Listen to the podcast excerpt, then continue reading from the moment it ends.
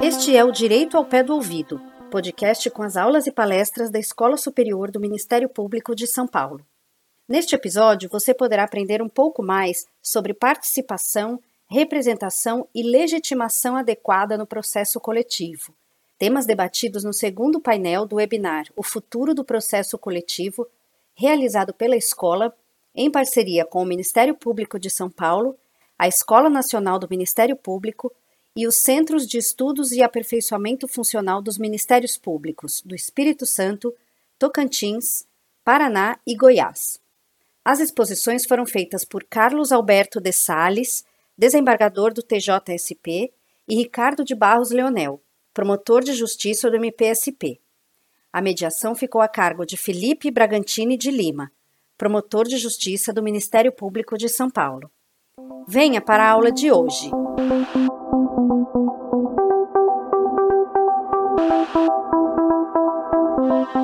Agora iniciamos o segundo painel referente à participação, representação e legitimidade adequada no processo coletivo, com a participação dos professores Ricardo de Barros Leonel e Carlos Alberto de Salles. Para não tomar muito tempo dos palestrantes que, que estamos aqui para, para ouvi-los, eu passo a palavra diretamente ao professor Carlos Alberto de Salles para a sua exposição. Bem, Felipe, primeiramente, meu muito bom dia para todas e todos. Eu manifesto minha satisfação de poder estar aqui participando desse evento.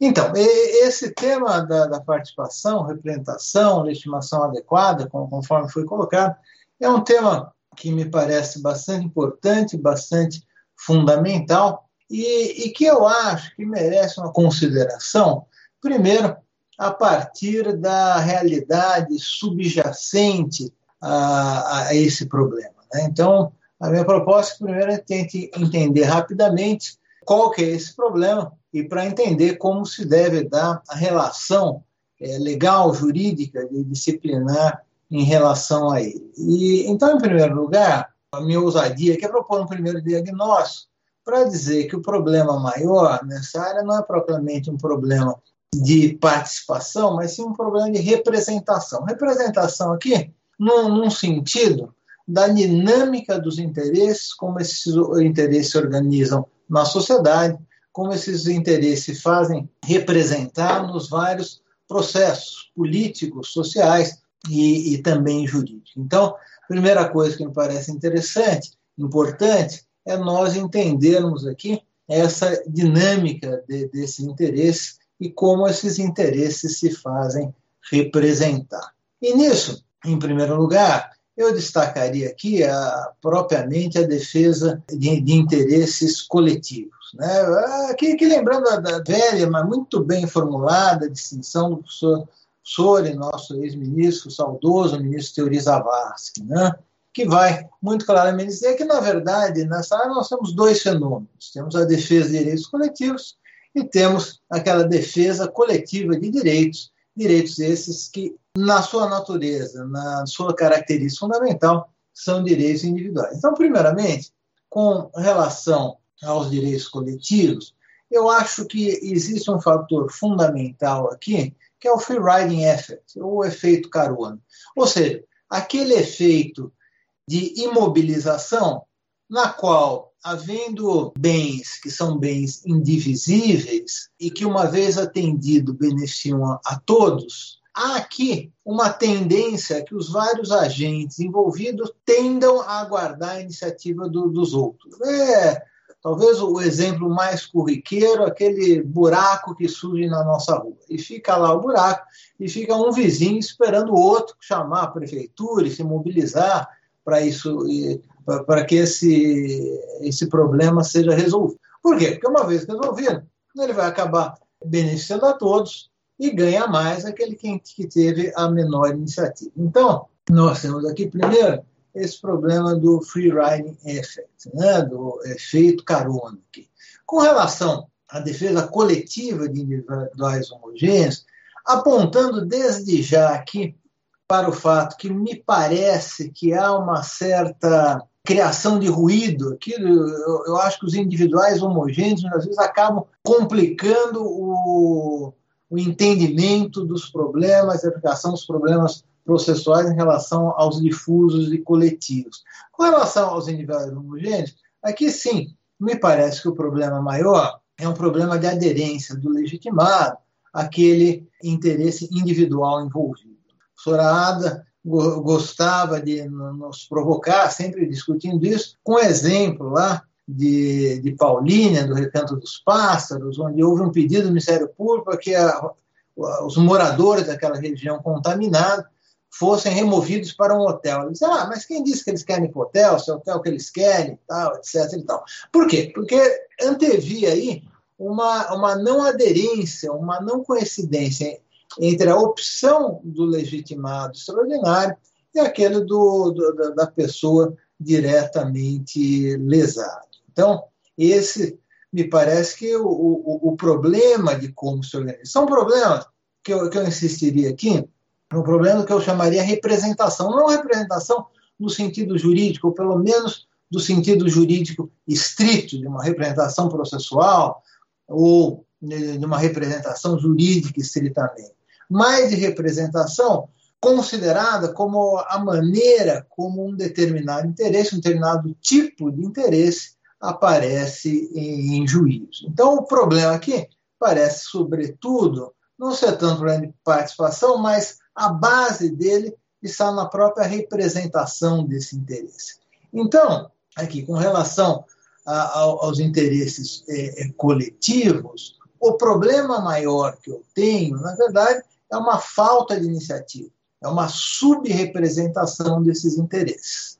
São interesses que, em razão da sua grande dispersão, da pequena participação individual de cada um é, nesse conjunto todo de, de interesses, acaba gerando que esse interesse acabe subrepresentado nos vários processos é, sociais, no processo de mercado, no processo político e também por falta de iniciativa na, nas próprias ações judiciais. E, em segundo lugar, com relação aos individuais homogêneos, aqui sim me parece destacadamente haver a questão de uma representatividade adequada, da qualidade da representação. Então, é, é, é esse primeiro diagnóstico eu faria. Eu diria, ó, o problema é mais um problema da maneira como esses interesses fazem se representar do que propriamente de participação processual.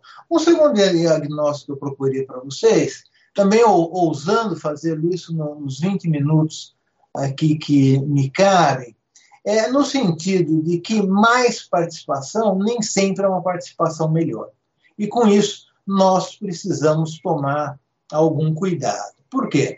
Porque eu abrir mais oportunidades de participação no processo não significa eu resolver aqueles problemas de origem, aqueles problemas de base, e como que os interesses são representados no, no processo.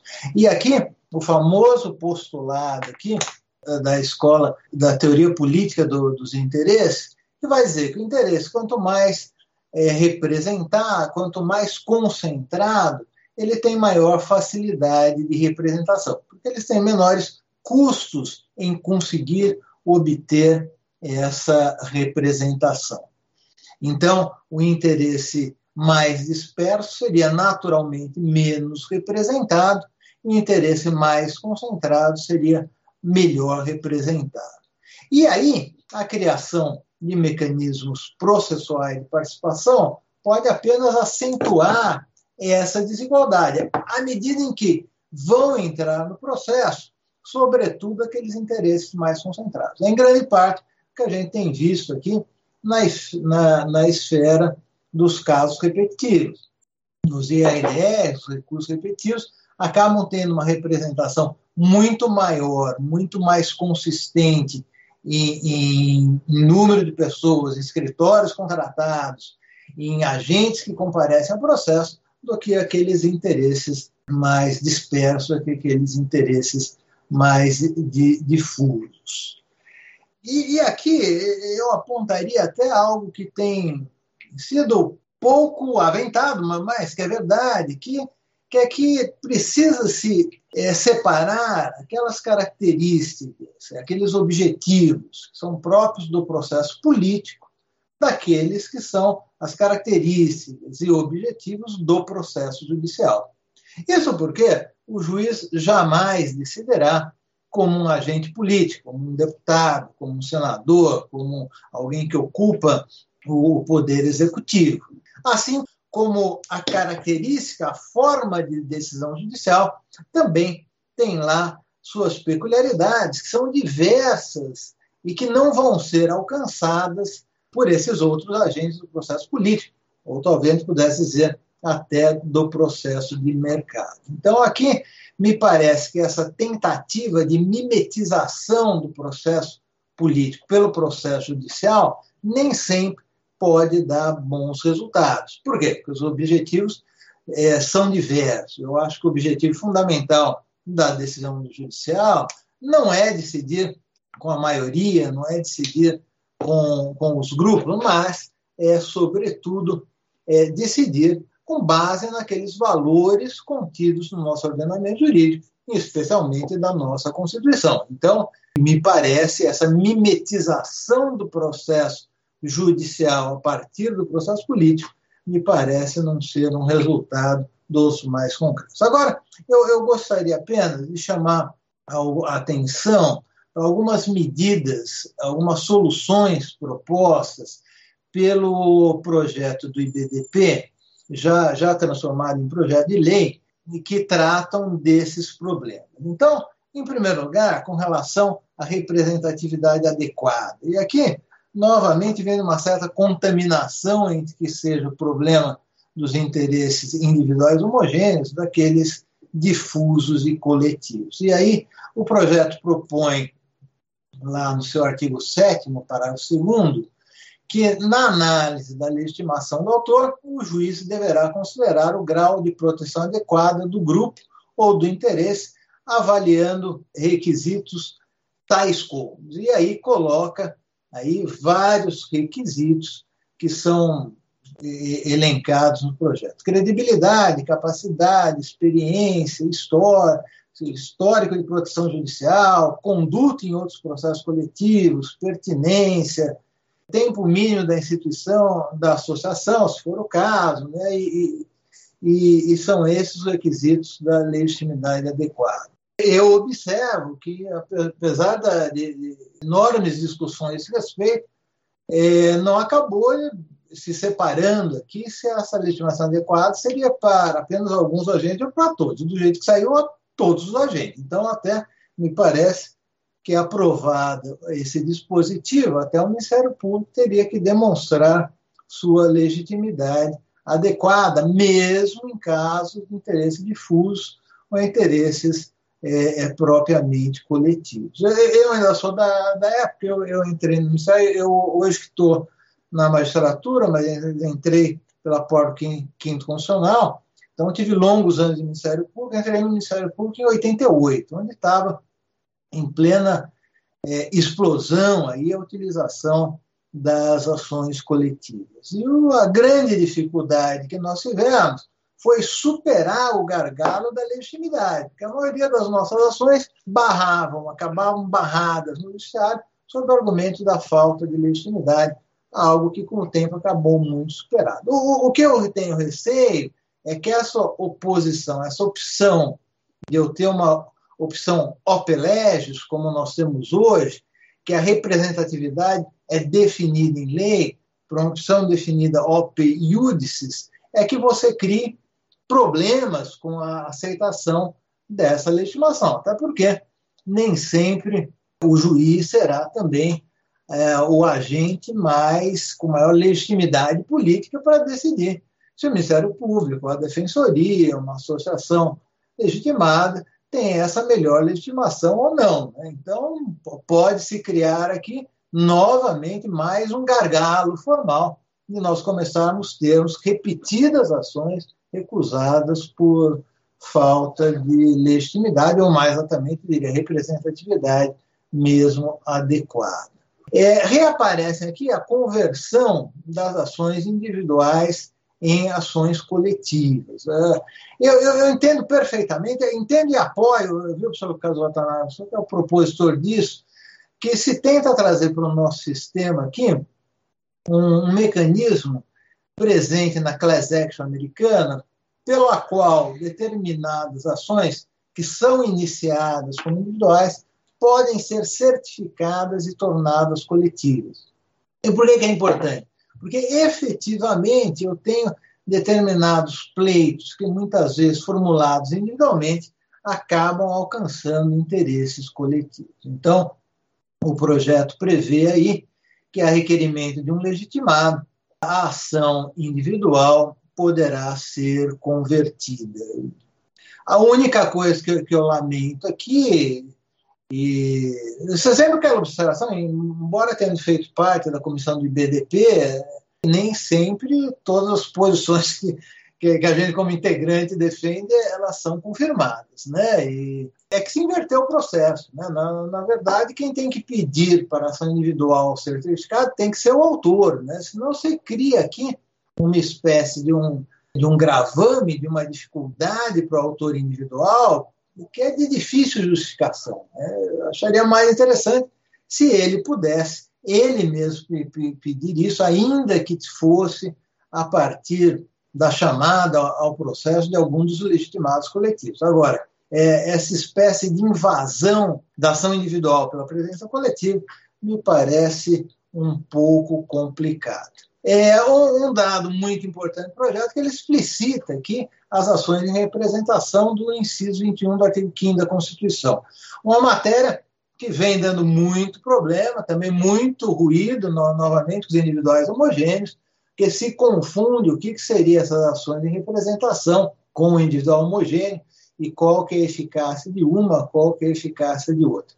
Me, parece aqui que essa distinção feita pelo, pelo anteprojeto, hoje projeto de lei, ela me parece bastante importante bastante esclarecedor. E ajudaria aqui a abrir um campo de acessibilidade à justiça bastante importante, que é da representação das entidades associativas, dos seus representados, esclarecendo aqui um problema que vem reiteradamente é, sendo abordado pela nossa jurisprudência, em alguns casos de maneira menor, melhor, em outros casos de maneira pior, mas sem que me pareça ter ainda uma solução é, definitiva.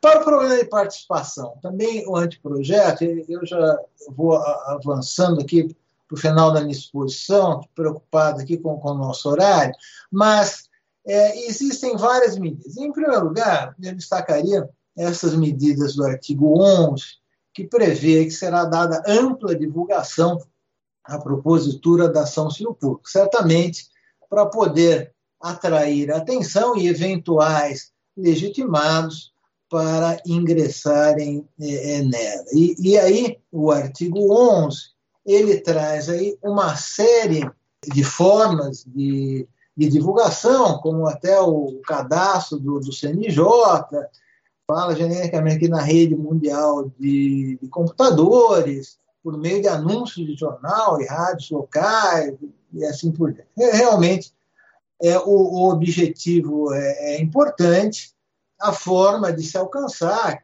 que é sempre um pouco mais complicado, você deixar isso na mão do, do, do, juiz que faça essa, essa divulgação, que se encarregue dessa é, divulgação. Em todo caso, louvável é essa ideia de se potencializar essa participação.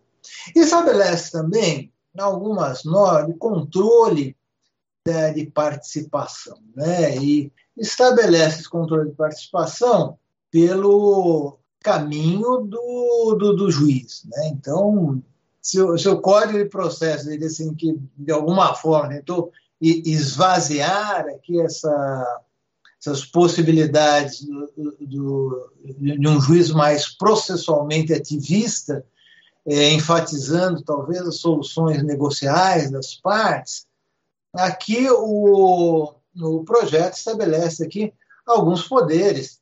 Eu até questionaria se senão poderá dar problema, né? porque o juiz, então, ele deverá, entre outras coisas, definir, por exemplo, os poderes do amicus curiae de eventuais terceiros na decisão de solicitar ou admitir sua intervenção, é, em audiências e consultas públicas, definir regras de participação dos membros do grupo como terceiro intervenientes em audiências públicas ou mesmo durante demais atos processuais. Não sei. Interessante a possibilidade interessante, ela amplia a possibilidade de participação processual.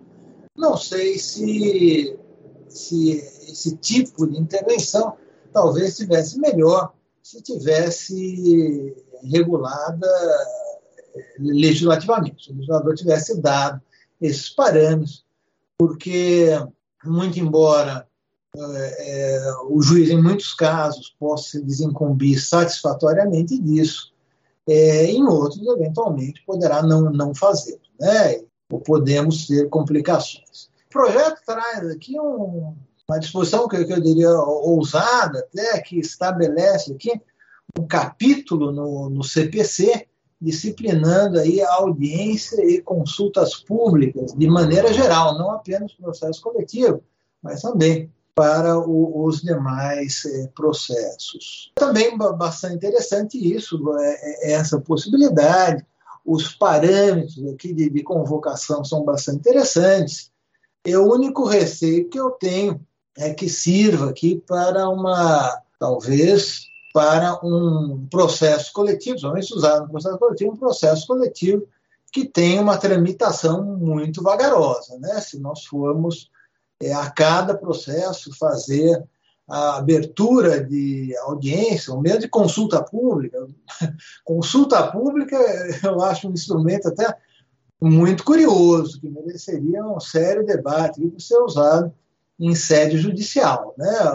O juiz, que a princípio decide pela lei, pela Constituição, né? não pela opinião, pela majoritária, minoritária opinião que venha numa consulta pública. Em todo caso, é um mecanismo de participação, um mecanismo também importante. Então, é esse, muito brevemente, são os pontos que eu teria a, destacar aqui em relação a esse tema. A matéria é bastante complexa, é bastante polêmica, mas eu espero ter dado aqui algumas diretrizes que possam propiciar, que possam alimentar o, o nosso debate sobre esse tema.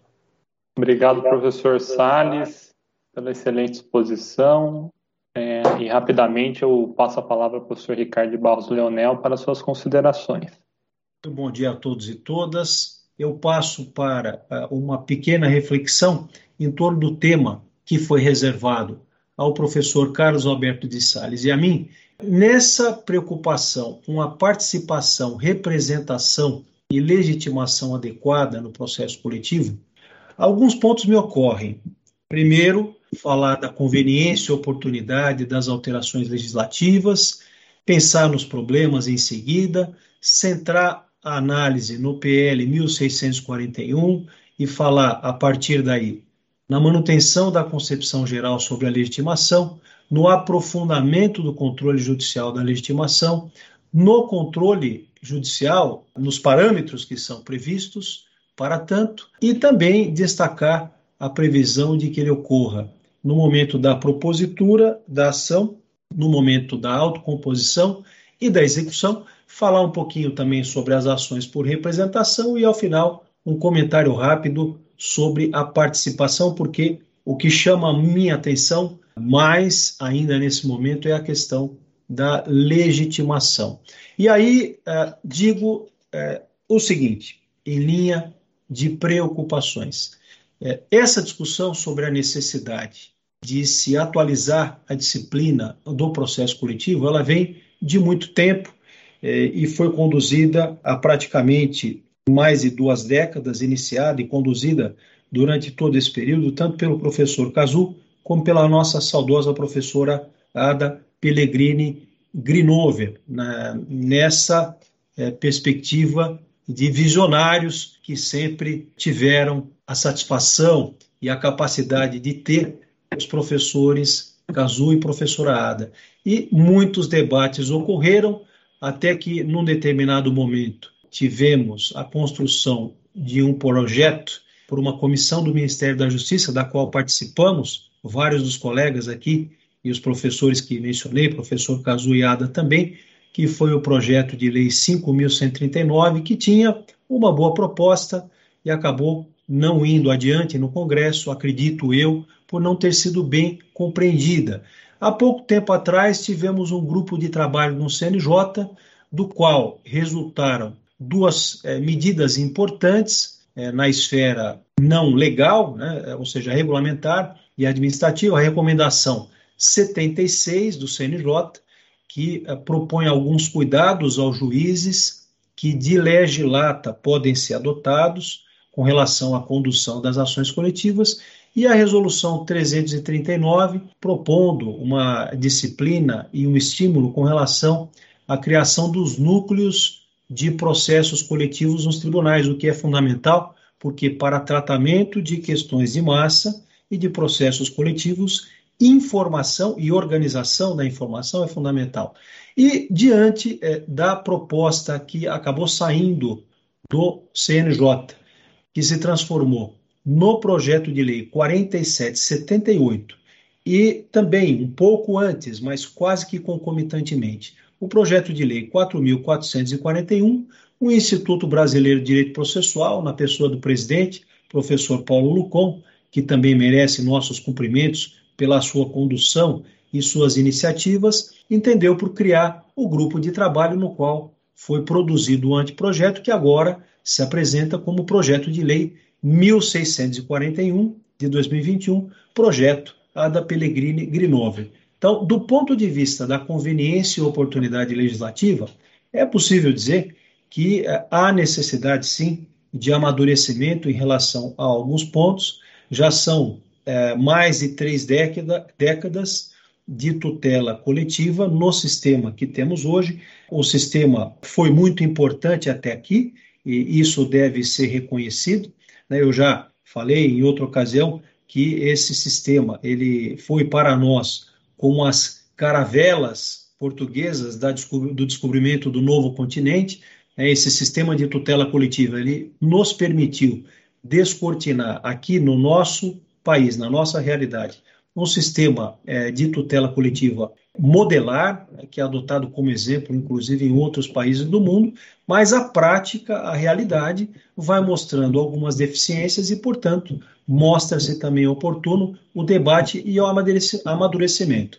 Temos um sistema consolidado, mas uma pré-condição também para avançarmos é a confiança de que nós realmente avancemos e não passemos pelo risco de retrocessos. É, e eu sempre faço essa observação porque tenho me preocupado muito, acredito que todos tenhamos, com alguns eventos no plano legislativo que têm ocorrido. Um exemplo disso foi a recente alteração da Lei de Improbidade Administrativa. De todo modo, o projeto de lei 1641, e isso deve ser dito, e aqui sem qualquer demérito ao trabalho que foi feito para a elaboração dos outros projetos que mencionei, o projeto de lei 1641, do ponto de vista essencialmente técnico, é aquele que efetivamente consolida os conhecimentos e os entendimentos hoje já existentes, tanto no plano doutrinário como jurisprudencial, e também procura avançar resolvendo alguns pontos que hoje são pontos duvidosos. Nós podemos discorrer a respeito deles longamente, problemas não só da legitimação, que é o tema aqui do nosso painel, mas outros tantos problemas relacionados, por exemplo, à liquidação e execução de ações coletivas, ao custeio de perícias, a autocomposição coletiva, que foi tão bem explorada pelos painéis do Elton eh, e do Alexandre Magalhães. Então, vários temas são enfrentados. É um projeto, tecnicamente, que avança no sentido de aperfeiçoamento da tutela coletiva. E isso, portanto, deve ficar como um norte para início dessa discussão, sempre com o cuidado que deve se ter para que não sejamos surpreendidos com relação ao resultado do processo legislativo, porque é, é, da natureza, da dinâmica do processo legislativo, que nós saibamos como ele começa, mas não como ele termina. Então é importante ter presente que este projeto de lei é uma excelente referência para o avanço e, e poder trabalhar a partir das suas concepções é muito positivo. Com relação ao tema específico da legitimação, hoje é, existem algumas dúvidas. Nós temos hoje um sistema que, ao menos do ponto de vista literal, é um sistema de controle legal da legitimação. Mas esta ideia do controle legal da legitimação, ela está literalmente na lei, tanto na 7347 como na 8078, no Código do Consumidor, mas na prática existem problemas que mostram que existe também um controle judicial da legitimação e da sua adequação. Nós podemos pensar em alguns exemplos para constatar essa situação. Eu aponto alguns. Né? A legitimação do Ministério Público para tutela de interesses individuais homogêneos. A jurisprudência, ao fixar o entendimento, já há muitos anos, de que é, está presente a legitimação apenas em relação aos interesses sociais que se encontram assentados dentro do perfil constitucional do Ministério Público, artigo 127, o que a jurisprudência fez foi realizar um controle judicial da legitimação. Do ponto de vista da Defensoria Pública, também a jurisprudência, a partir do momento em que foi concedida à Defensoria Pública legitimação para propor demandas coletivas, a jurisprudência, ao circunscrever o campo de atuação da Defensoria, também realizou controle da legitimação, ou seja, houve controle judicial da legitimação. Né? E a mesma situação ocorre, essa mesma situação ocorre em relação às associações. Certamente, quem trabalha na prática, além de estudar, trabalha na prática com tutela coletiva, já se deparou com situações envolvendo, eh, e permitam-me a expressão aqui, associações de fachada, né, associações eh, apenas eh, existentes do ponto de vista formal, né, ah, ou associações cujo estatuto prevê um objeto absolutamente amplo de legitimação, algo do tipo a tutela de todos os interesses coletivos e da cidadania, eh, e diante de uma situação como essa, eh, a perplexidade sobressai e vem a pergunta: bom, o que fazer numa situação como essa? Né? Se eh, literalmente não existe controle judicial da legitimação e da adequação da legitimação, o que fazer numa situação como essa? Nós sabemos que, na prática, algum controle já ocorre. É, os juízes, e a doutrina também suporta isso,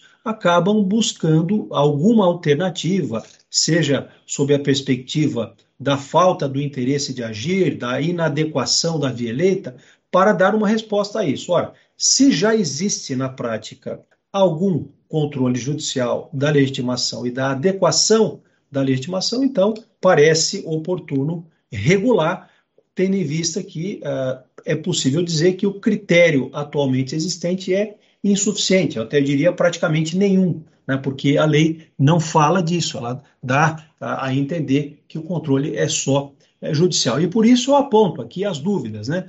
Controle legal versus controle judicial, se há se existe suficiência do critério atual, o exemplo dos estatutos de entidades associativas com objetos genéricos ou variados, e aí aponto alguns outros dados. Né? Vejam, uma questão que já foi também tocada em, em exposição anterior à minha, o professor Salles mencionou, o professor Elton também, o problema da autorização estatutária ou assembleária. É um problema que frequentemente vem à tona, tanto que existe inclusive súmula, a súmula 629, que eu mencionei aqui, que cuida disso, dizendo da dispensa desse controle em relação aos sindicatos.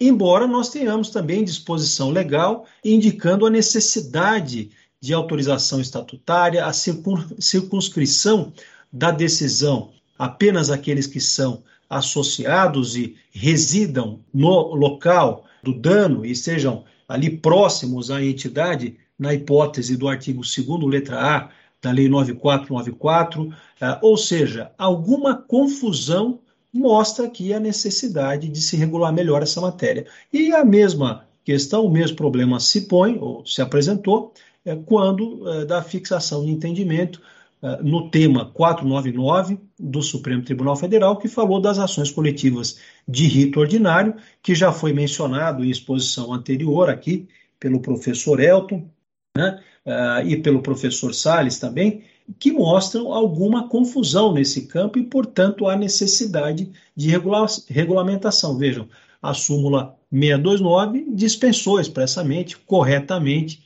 a autorização assemblear para mandado de segurança coletivo. Ótimo. Mas aí vem a pergunta: e as ações coletivas de modo geral? Né? Então, é preciso responder essa pergunta. A dúvida que foi suscitada e que rendeu ensejo ao tema 499, cuja leitura dos votos relativos ao precedente no qual esse tema, esse entendimento uniforme foi fixado. Mostra também uma certa incerteza, uma certa insegurança, uma certa confusão, e, portanto, daí a necessidade de se regular melhor esse tema, o que o projeto 1641 busca fazer, e eu é, peço licença para dizer, o faz de um modo melhor do que os demais projetos. E vejam, não se trata aqui de fazer uma importação é, de um sistema alheio, né, que poderia citar como exemplo a referência que é sempre lembrada por todos aqueles que estudam processo coletivo no Brasil, que é a referência do sistema americano, da regra 23 do Código de Processo Federal, das regras federais de processo civil nos Estados Unidos, que dão alguns parâmetros. Mas no nosso caso, não se trata de fazer uma transposição daquele sistema, mas sim é, de pensar em critérios que sejam ajustados à nossa realidade, à realidade local. E aí, por que, entrando agora na disciplina proposta, por que é, eu é, digo que a proposta contida no projeto de lei 1641 ela é melhor também nesse ponto. Se nós olharmos é, para o texto do 4.441, o artigo 6 nós vamos perceber que houve um esforço ali de aperfeiçoamento. Esse texto é melhor do que o texto do 4778, mas mesmo assim ele ainda apresenta alguns pontos que podem ser problemáticos. Primeiro, exige a necessidade de autorização estatutária ou assemblear para a propositura de ação coletiva, o que é um limitador eh, natural. Eh, e segundo, estabelece como critérios de controle da adequação da legitimação, entre outros, número de associados e capacidade financeira para as despesas, o que não, esses critérios não são bons conselheiros, né? porque o que se pretende nessa sistemática de legitimação e de tutela coletiva é estimular a atuação das entidades associativas, claro, uma atuação responsável e adequada, mas estimular, e não o contrário, é criar fatores de limitação. Né? E do mesmo modo, e aí até é, inspirando preocupação maior, o artigo 4 e o artigo 5 do projeto de lei 4778 também, além de exigir, exigir a autorização estatutária ou assemblear, ainda vai além com relação aos requisitos de aferição da adequação, pois, além de prever como critério de controle de adequação da representação, o número de associados e a capacidade financeira, fala também na necessidade de existência de quadro de especialistas sobre o, o tema, o objeto da, da demanda, e laudo indicativo de pessoas atingidas pelo dano, ou seja, cria mais obstáculo à atuação. É, a lógica, eu peço licença aqui para dizer, deve ser oposta, né? e por isso eu foco a minha análise aqui no 1641 e reitero, apresenta a melhor proposta. Por quê? Porque ele mantém os aspectos importantes do sistema atual, como a natureza de substituição processual ou legitimação extraordinária na tutela coletiva, mantém o rol de legitimados, embora explicite com relação a alguns que já são legitimados, mas que não são expressamente mencionados, mantém o caráter concorrente e disjuntivo da legitimação, e aí vai num ponto importante: ressalta expressamente a desnecessidade de prévia autorização estatutária, assemblear ou individual dos associados para que a entidade associativa possa propor ação coletiva, porque ela age aqui por subscrição processual, o que dispensa essas providências e é um elemento de estímulo à sua atuação.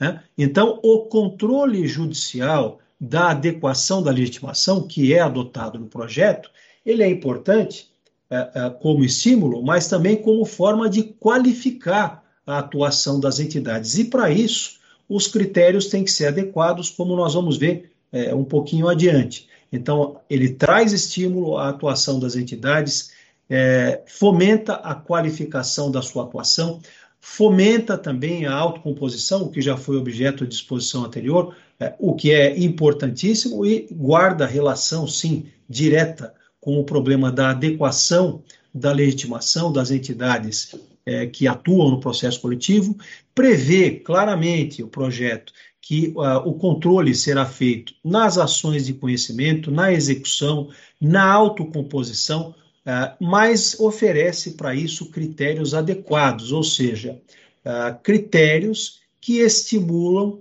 uma boa atuação das entidades legitimadas, ou que permitem um filtro para boa atuação, e não simplesmente criam mais obstáculos, ou não que simplesmente criem mais obstáculos para essa atuação. Se nós formos lá no artigo 7 eh, e parágrafos do 1641, o que nós vamos ver é, é uma conformação dessa ideia. Né? Então, fazendo um paralelo entre o sistema eh, atualmente vigente e o sistema proposto no projeto de lei 1641. Hoje, ao menos do ponto de vista literal, o que nós temos é um controle é, essencialmente legal é, da legitimação e da adequação da atuação dos legitimados. O que se propõe é um controle judicial, além do, do legal, um controle judicial também dessa atuação. Hoje, o que nós temos na prática é a existência já é, de algum controle judicial é, da legitimação e da adequação da atuação, mas sem nenhum critério.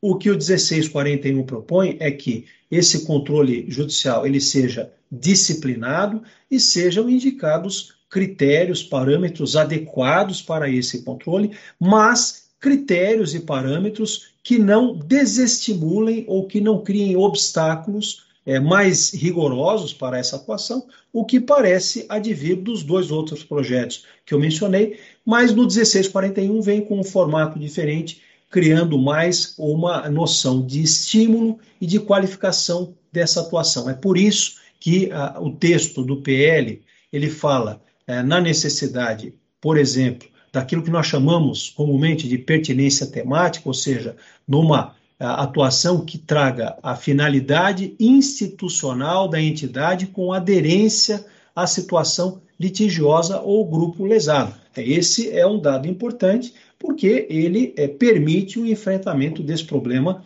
por vezes frequente, de nós termos uma entidade associativa que tem um objeto absolutamente genérico, né? então a, a entidade de defesa de todos os direitos da cidadania em todo o território nacional, o que não revela nenhuma aderência à situação litigiosa ou ao grupo lesado, e, portanto, não pode ter a sua legitimação e adequação da sua atuação reconhecida. É um problema, portanto, que é enfrentado no texto do 1641 de modo adequado. Com relação ao grau de proteção, ou seja, critérios de aferição do, do, da legitimação e da adequação da atuação pelo juízo.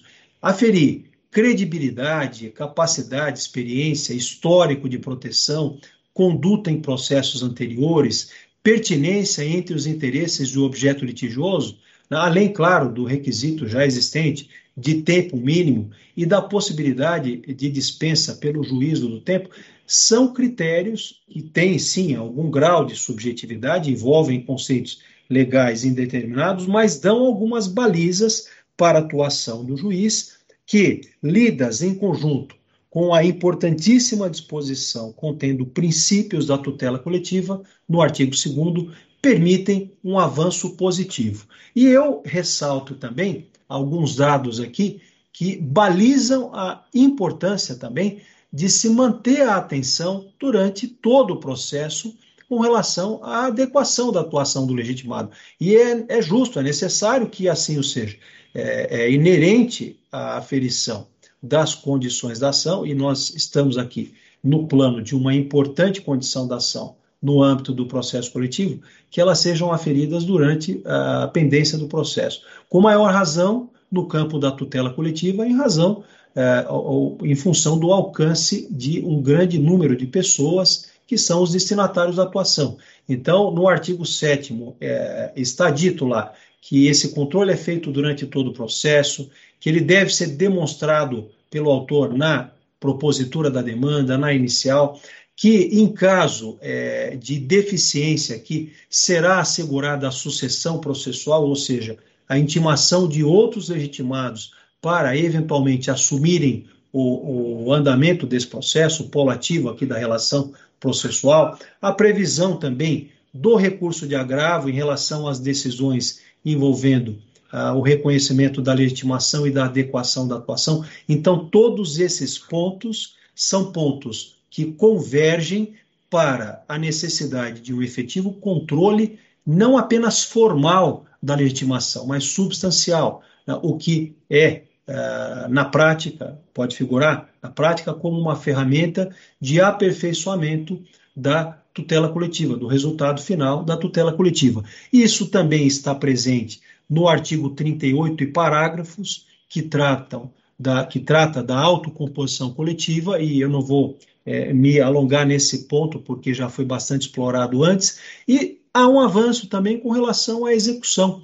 No artigo 31, nos seus incisos e parágrafos, fica ali sinalizada a possibilidade da execução coletiva em sede de interesses individuais homogêneos quando nós estivermos diante de situações uniformes, ou seja, ali se fala em compensação equivalente, em tratamento coletivo, é, algo para o que hoje é, existe muita resistência é, e a tendência hoje existente é não se admitir que isso ocorra, tendo em vista a concepção ainda tradicional é, e que, de fato, na maioria dos casos, se faz presente, de que se os interesses individuais homogêneos, por exemplo, na fase de conhecimento, eles são, de fato, predominantemente homogêneos, interesses individuais na fase de liquidação e de execução, eles são prevalentemente heterogêneos, o que não propiciaria, portanto, a, é, liquidação e execução coletiva e a atuação do legitimado coletivo, não haveria ali substituição.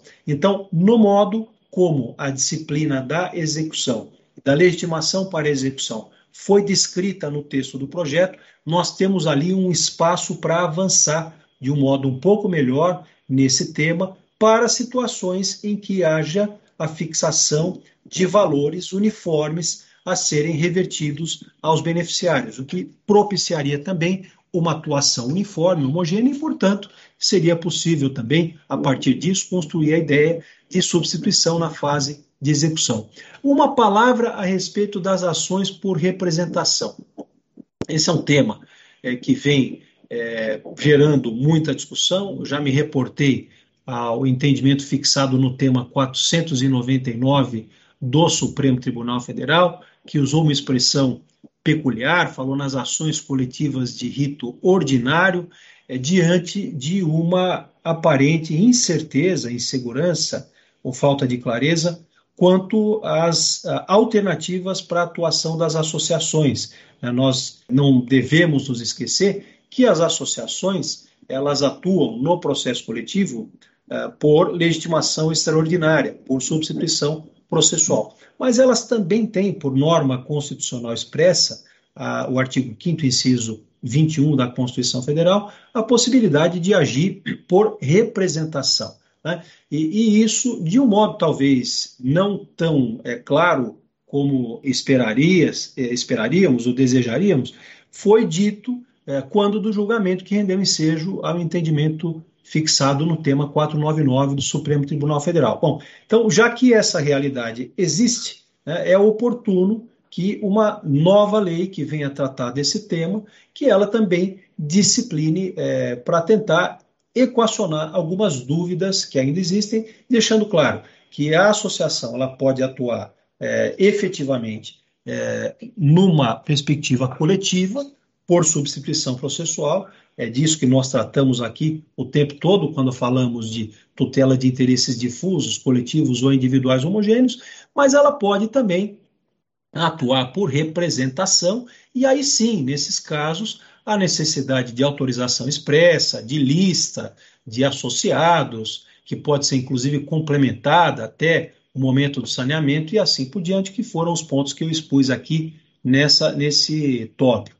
E uma última palavra a respeito da participação, é, é, que foi objeto já de é, abordagem em exposições anteriores, é, tanto sob a perspectiva dos princípios da tutela coletiva, é, que é, vem lá no começo, no artigo 2 e entre eles a questão da participação, a divulgação dos processos coletivos, que foi lembrada pelo professor Sales no artigo 11, a, previsão de que o juiz pode desenhar e delimitar poderes e encargos das partes na decisão de saneamento, inclusive delinear uh, os poderes de participação dos intervenientes, como, aliás, ocorre por regra geral do processo civil, quando se trata do amicus curiae, é, por disposição do Código de Processo, o artigo 138, ele prevê essa figura e prevê a possibilidade de que o juiz defina os contornos da atuação do amicus curiae. E também é, menciona o projeto a questão, busca uma disciplina geral também para a questão das consultas públicas. Não há dúvida, não há dúvida de que é, esse é um tema, é um problema complexo. Mas essa realidade de é, uma participação direta dos interessados nos processos que de alguma forma apresentam uma repercussão, uma projeção coletiva, não só nas ações coletivas, também né, nos casos repetitivos e, e, até num outro plano, nos processos de controle objetivo de funcionalidade, essa é uma realidade já incorporada ao nosso sistema jurídico. Então, é importante que uma nova disciplina da tutela coletiva também trate disso, porque é, é inevitável, né, numa sociedade conflituosa e de massa, que haja um incremento com relação ao papel do processo e da tutela coletiva, mas que haja também alguma espécie de cobrança, né, do ponto de vista dos destinatários ou de grupos organizados e destinatários, isso é, é da nossa realidade contemporânea,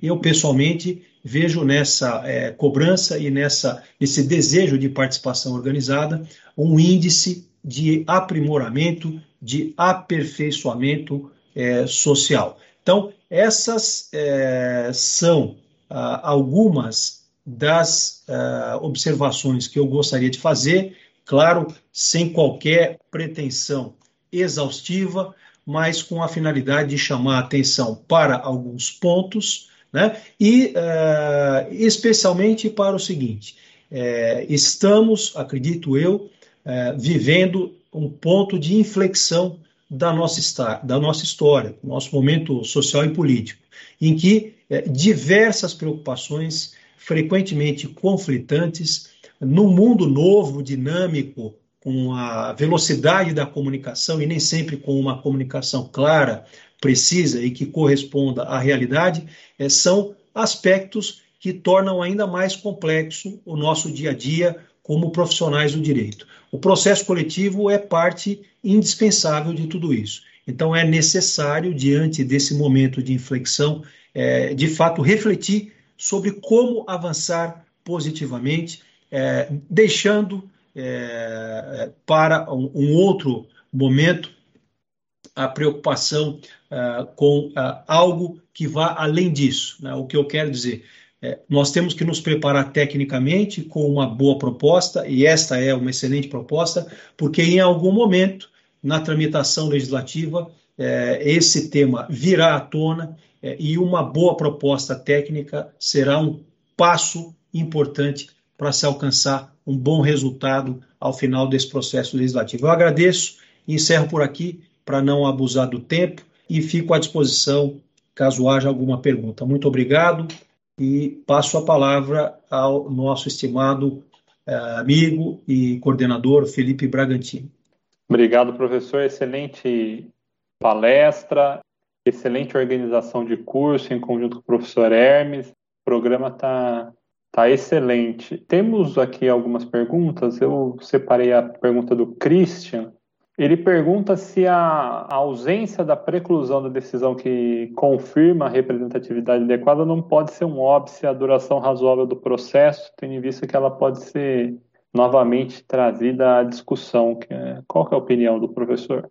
Christian, é, vejo da seguinte forma: a possibilidade de revisão da decisão a respeito da adequação da atuação do legitimado, ela pode, de fato, em algum caso concreto, em alguma situação específica, acarretar alguma demora adicional para a tramitação do processo.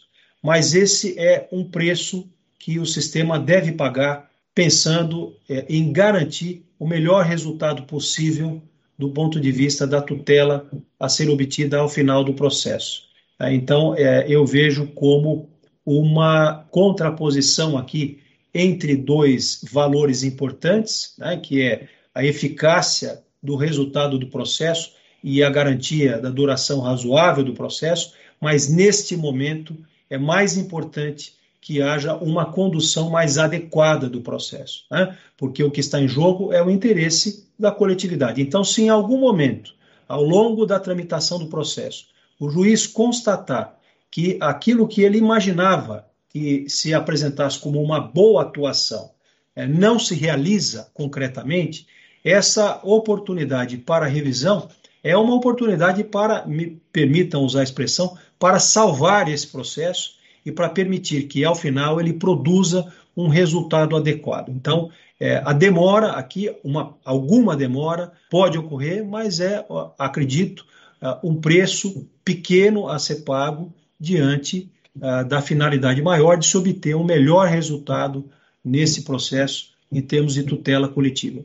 Obrigado, professor. Tem mais uma pergunta, pergunta do Caio. Ele fala em como alcançar o contraditório pleno em questões afetas a políticas públicas no sentido da participação daquela população. E se só a participação do Ministério Público no processo já seria o suficiente?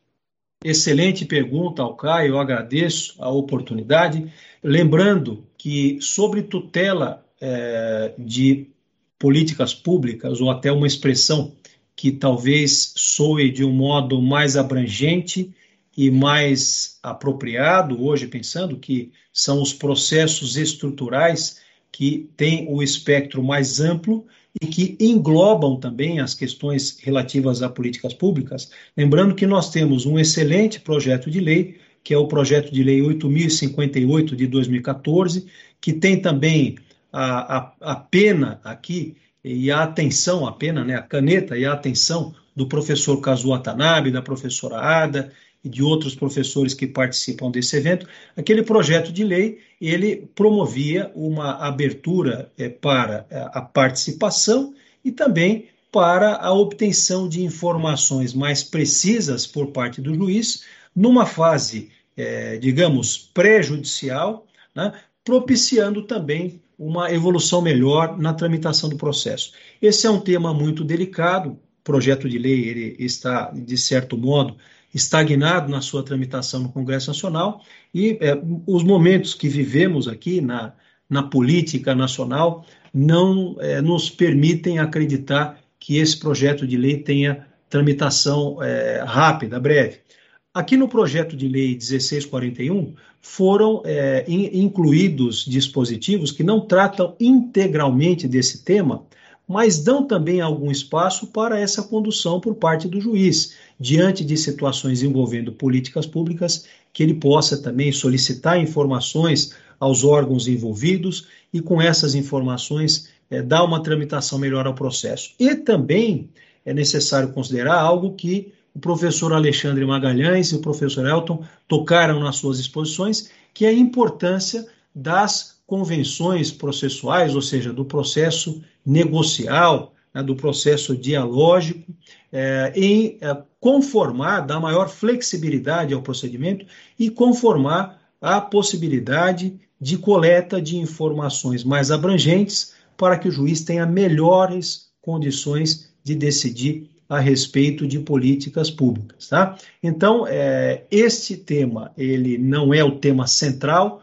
do projeto de lei 1641, mas ele encontra no projeto de lei 1641 espaço para o seu tratamento. E nesse plano, é claro que é um desejo, é, falei disso agora há pouco na minha exposição, de boa parte dos destinatários da tutela jurisdicional, especialmente quando existem grupos organizados de participação, não necessário, não necessariamente com existência formal, né, como entidades associativas, mas grupos organizados de participação, como ocorre hoje em dia, né, com coletividades organizadas, é natural que essas pessoas, esses grupos organizados, procurem, por exemplo, o Ministério Público, quando o Ministério Público investiga ou quando propõe ação coletiva, ou procurem também outros legitimados que, que podem também ter tomado alguma iniciativa no sentido da propositura de alguma demanda dessa natureza. Então, o projeto 1641, ele abre em várias disposições, eu não, não vou ter tempo aqui agora já,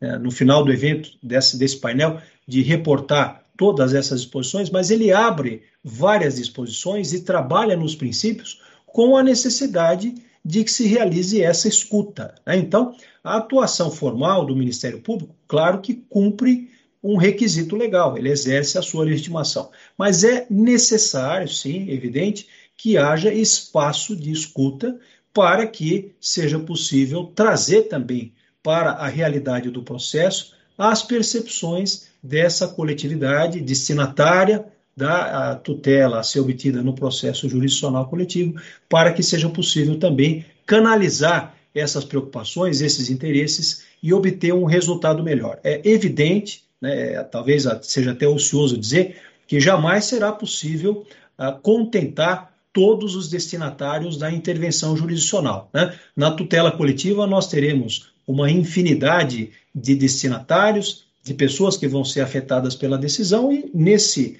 universo, seguramente, nós vamos encontrar pessoas que vão se sentir inteiramente satisfeitas ao final do processo e outras tantas que vão avaliar o resultado do processo como algo não tão adequado. Mas o importante é nessa, nesse estímulo que o texto do projeto de lei traz para a escuta, para a participação, para a interação maior entre os legitimados e os destinatários, o importante disso é que a partir dessa interação é, venham efetivamente informações para os legitimados que sejam, na medida do possível, na medida da sua adequação, trazidas para o processo coletivo. Nós também não podemos imaginar, Caio, que uh, o autor da ação coletiva, aqui o Ministério Público, ou a Defensoria Pública, ou a associação, ele tenha necessariamente que se vincular a todas as opiniões de todos os destinatários da intervenção jurisdicional. Até porque, repito o que eu disse há pouco, isso seria impossível, né? será impossível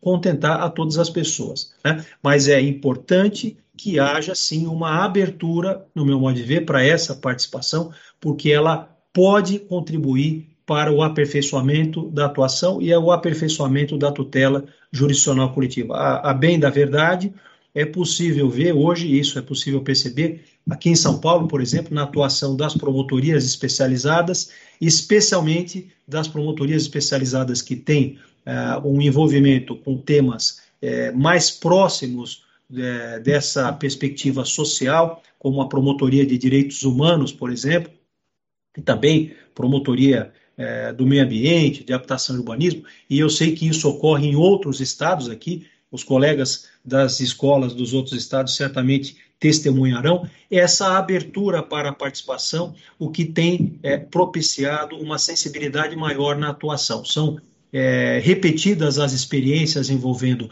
audiências públicas, é, oitivas sociais, e isso é muito importante, sim, é, para o aperfeiçoamento do produto final do instrumento aqui do nosso estudo. Felipe.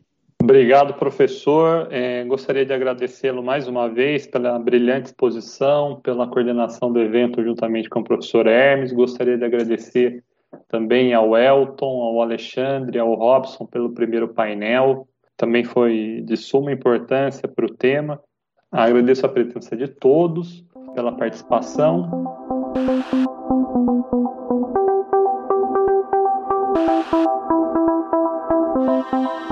Este foi o Direito ao Pé do Ouvido Siga nosso canal e amplie seu conhecimento com a Escola Superior do Ministério Público de São Paulo.